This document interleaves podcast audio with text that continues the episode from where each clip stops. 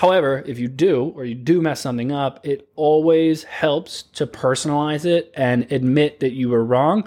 Say you were human and unfortunately things happen. People love that and they respond so much more when they know that they're speaking to a person and not a business. We interrupt this program to bring you this important message.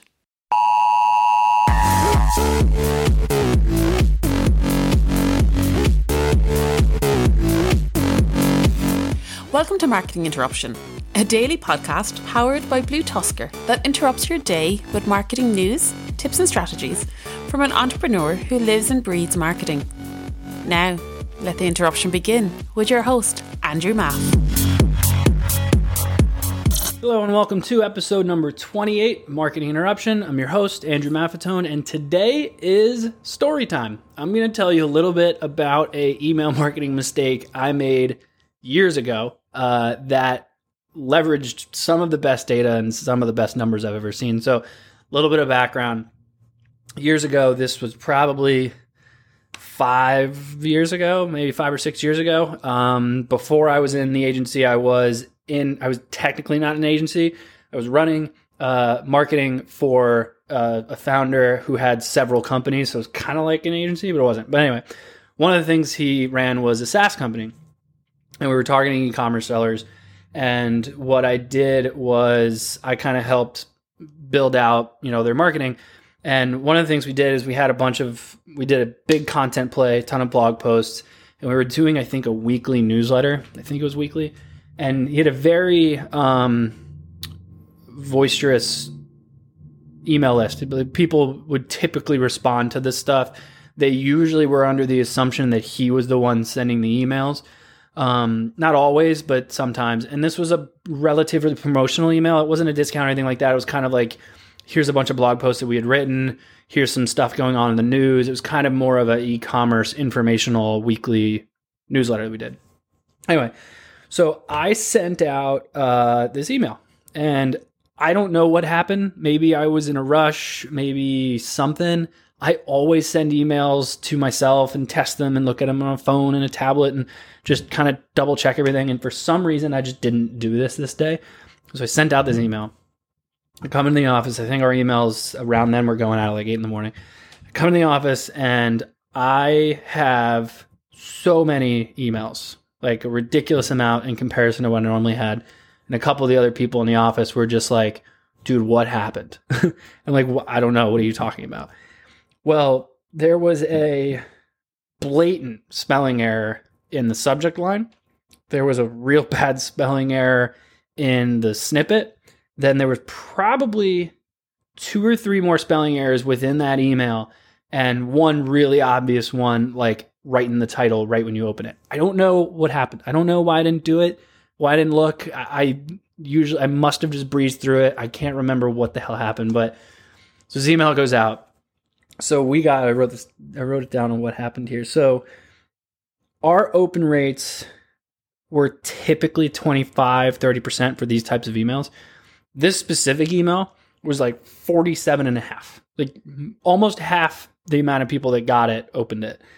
The click rate was usually like a 3 to 5%.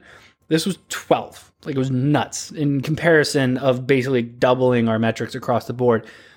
I didn't have a, a metric for a response rate but if I did, this would be more than double. So many people emailed us, and a couple people off, tried to take my job, which fuck that guy. Um, but they were like, "Oh, he, you know, if he's not paying attention to this, then what else isn't he paying attention to? And I could do this better. And if you're hiring, let me know." It was, really, it was like, "All right, you you took your shot." Um, a bunch of people responded of just like, "Hey, you made a typo." Some people were super nice about it, be like, "Oh no, can't believe this happened. Here's what you did wrong." Um, but still, great newsletter, or something like that. So there's a ton of responses, and I was like, "Fuck! Like, what did I do?" I was panicking. I was so pissed. I was so upset because I try not to do that kind of stuff. And so here's uh here's what I did. So my thought was, I need to bounce back from this, and I can't send another email apologizing for typos. I can't send another email the following week and just pretend it never happened. Something has to happen here. But our metrics were nuts. I also didn't have metrics on how many new clients we would normally get from a newsletter like that because it was kind of just a content one. So we weren't tracking that directly. We were just kind of more indirect. And this one, that day, we had a ridiculous spike in new people coming in who were leads coming in. So even though it was crap email, it worked really well. And my thought was, okay, this is very interesting. And it's it's intriguing because we started joking, like, should we do spelling errors on everything? So what I did is I wrote a blog post. I'm not I don't write very often because I just get bored after a while. Um, but I was like, I have to write this. Like this needs to be from me as a here's what I did, here's where I messed up, but here's the numbers we got. And so I did one blog post. The next week, we the the next newsletter came around. I basically made that entire newsletter about that blog post that I wrote. And the subject line, the snippet, and all that kind of stuff were very specific to last week we fucked up and this week I'm fixing it. Like the whole thing was like, don't worry, we double checked this one about grammar. One guy called me out for like, you didn't put this comma in the right spot. Like, screw you, I hate commas. But so sending out all this stuff. This email didn't do as well as the other one, but still did ridiculously high, ridiculously high open rate and click rate in comparison. And a bunch of people sent over an email saying that, like, oh, this was great. The numbers you guys got were amazing. This is a real cool, like, find. So it's basically an unwanted test that I did. And kind of what I wanted to, to give into this is when you mess something up, if you can remind your consumer that you're human, like they're buying from a person, you can really connect with them and they actually appreciate that much more. They don't want to buy from a business. They want to buy from a person. And what I did is I made a personal connection with all those people by explain by sending out that follow-up email with that blog post that explained hi, my name is Andrew, and I fuck shit up. So I sent all that out, and I made a personal touch with those pre- people to tell them like, hey, I'm human, and unfortunately, shit happens. And it worked amazingly. I'm not telling you in your next email, go make a ton of typos. However, if you do, or you do mess something up, it always helps to personalize it and admit that you were wrong. Say you were human, and unfortunately, things happen. People love that. And they respond so much more when they know that they're speaking to a person and not a business.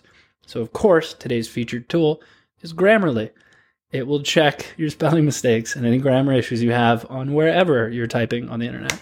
So, that's all I have for today. I wanted to share my story. It was very interesting. I thought y'all could learn something from it. So, thank you. Rate, review, subscribe. Shoot me an email, marketinginterruption at bluetuskr.com, and I will see you all tomorrow.